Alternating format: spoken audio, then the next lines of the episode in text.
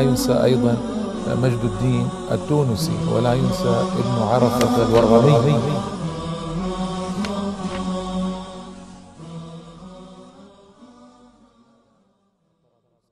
بسم الله الرحمن الرحيم. الحمد لله رب العالمين. وصلى الله وسلم وبارك على سيدنا محمد النبي الأمي الأمين وآله وصحبه أجمعين. أما بعد أيها الإخوة والأخوات السلام عليكم ورحمة الله تعالى وبركاته. واهلا وسهلا ومرحبا بكم في هذه الحلقة الجديدة الحلقة الحادية والعشرين من هذا البرنامج الذي يتحدث فيه في شأن شخصيات تونسية كان لها أثر جليل وعمل عظيم. واليوم نتحدث عن عالم عابد زاهد. هو أبو بكر ابن اللباد واسمه محمد ابن محمد ابن وشاح. هكذا اسمه وأما اشتهر بأبي بكر ابن اللباد رحمه الله تعالى. توفي قبل 1100 سنة تقريبا من زماننا هذا سنة 33 وثلاثمائة. نحن اليوم في سنة أربع وثلاثين وأربعمائة بعد الألف. يعني توفي قبل ألف ومائة سنة وسنة. رحمه الله تعالى وإنما قلت ذلك لمن ضيع التاريخ الهجري فلم يعد يعرف متى هذا التاريخ وللأسف الشديد فرط أكثر المسلمين في التاريخ الهجري. كان هذا الرجل يجمع بين العلم والعبادة وما أحسن الرجل إن جمع بين العلم والعبادة لأن العالم بدون عبادة فهو مقصر والعابد بدون علم فقد يزل ويضل. نسأل الله العافية. فلا بد من جمع الاثنين إن أراد الرجل أن يكون أقرب إلى الكمال في حياته وهذا أفضل له وأحسن عند الله إن شاء الله تعالى.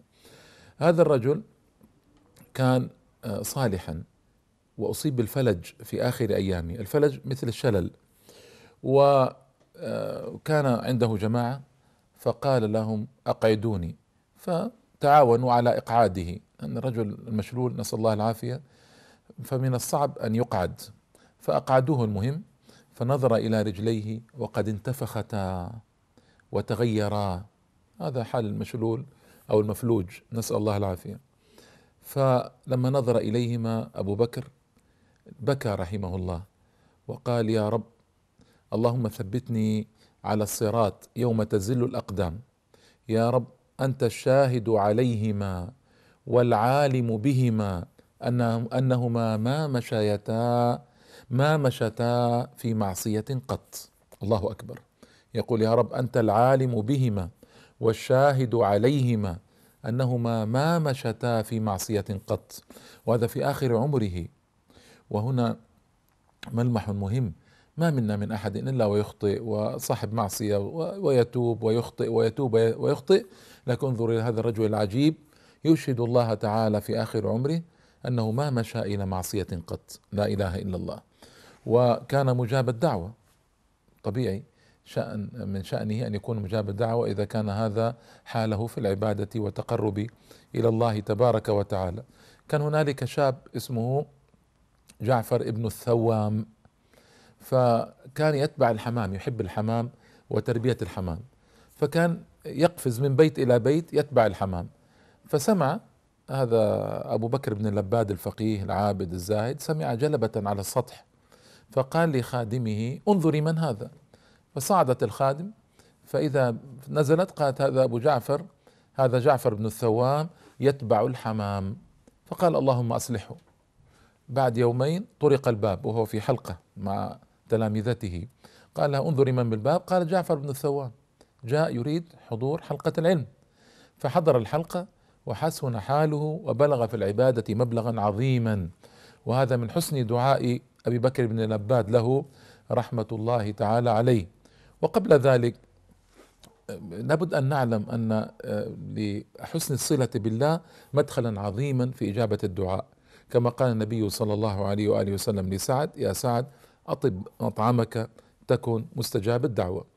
وقد دعا على ثلاثة أيضا يستحقون بما صنعوا الدعاء عليهم فكلهم استجيب له فيهم. نسأل الله العافية. دعا عليهم.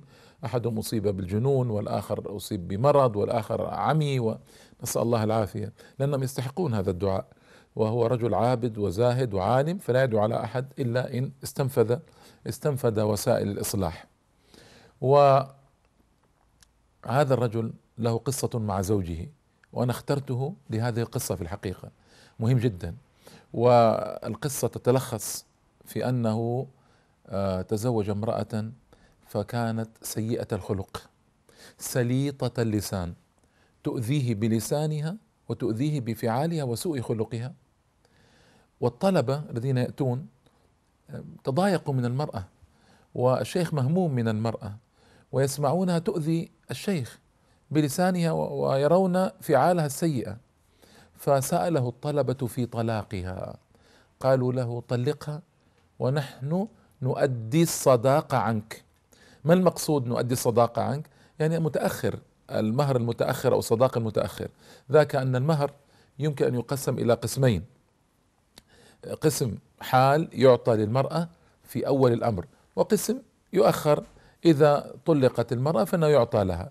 فهم هنا يعرف مؤخر الصداقة أو مؤخر المهر أو يعرف بالمؤخر. مفهوم هذا.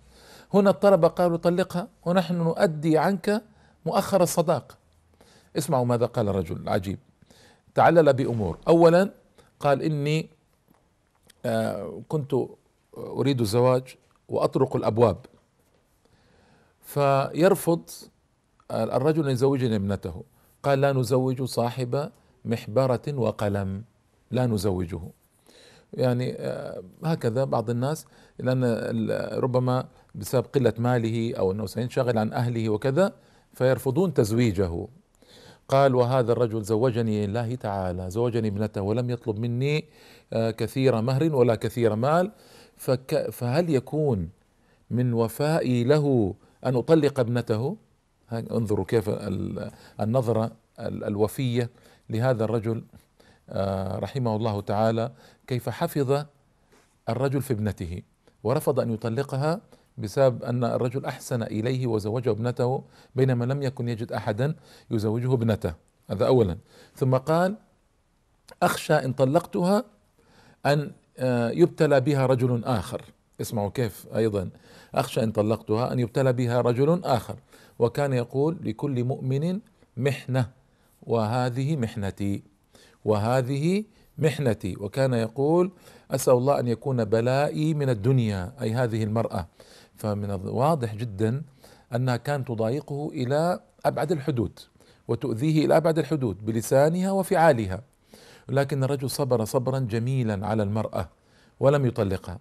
وهنا ملحظ مهم في العلاقات الاجتماعية وان الرجل لا يسارع بتطليق امرأته.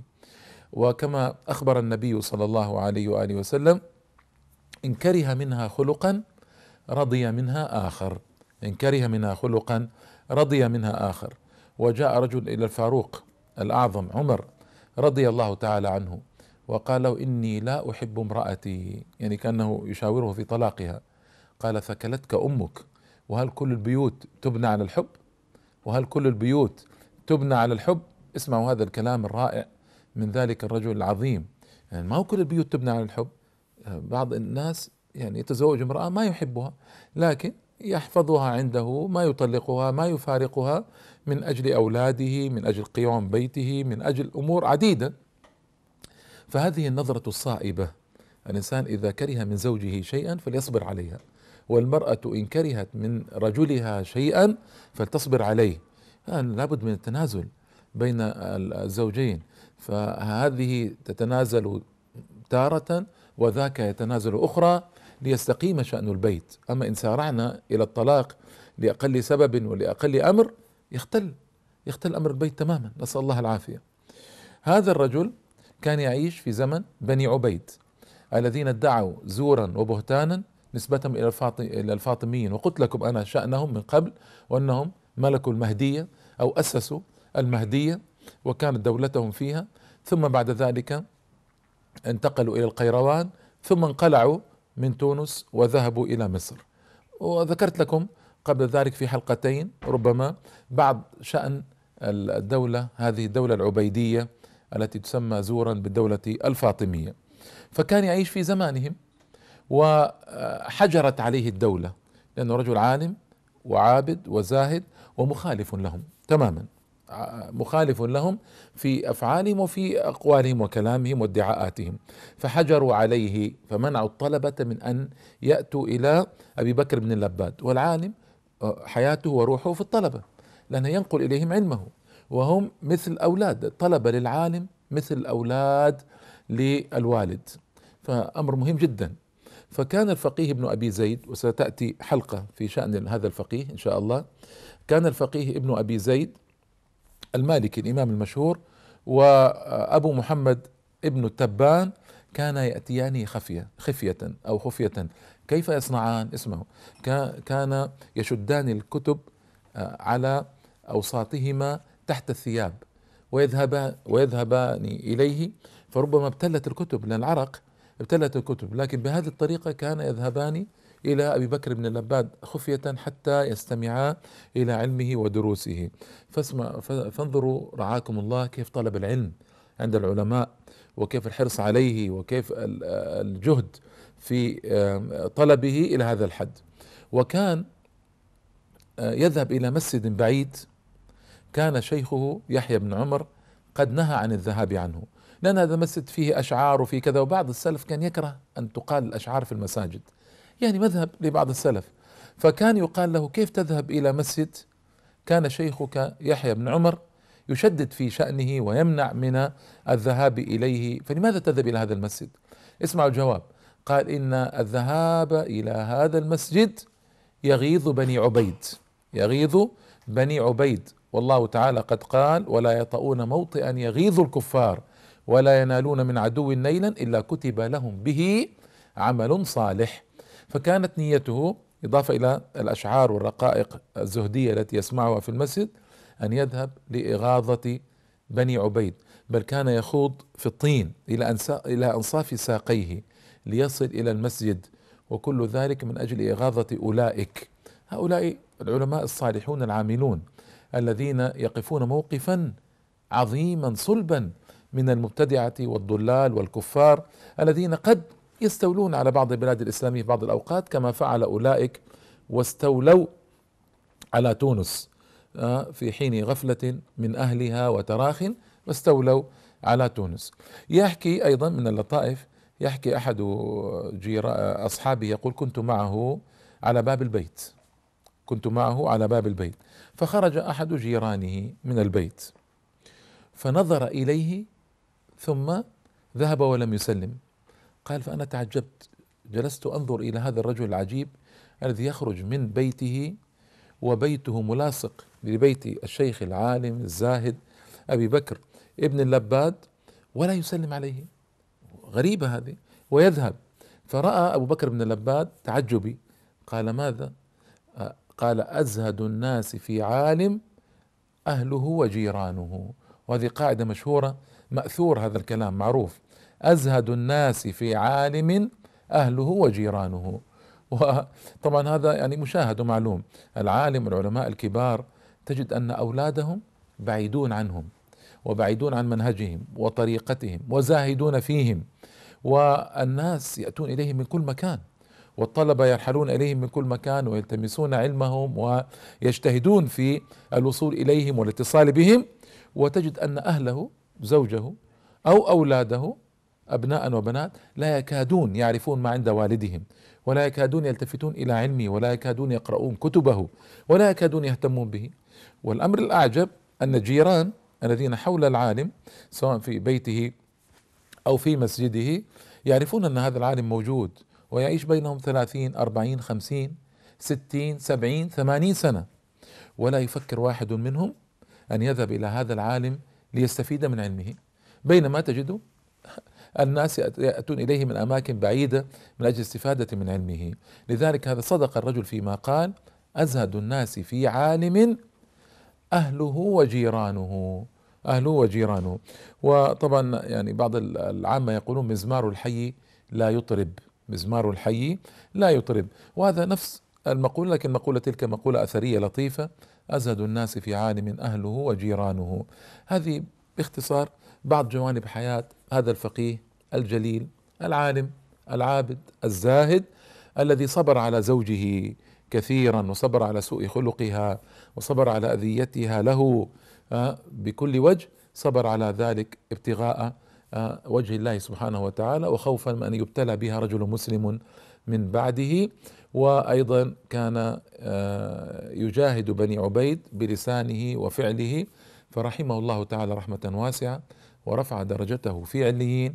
وإلى اللقاء في حلقة قادمة إن شاء الله.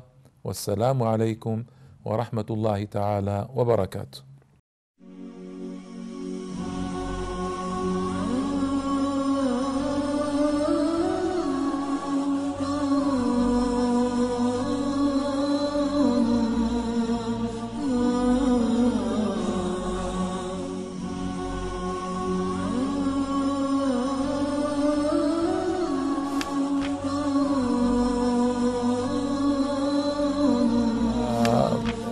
لا ينسى أيضا مجد الدين التونسي ولا ينسى ابن عرفة الورغمي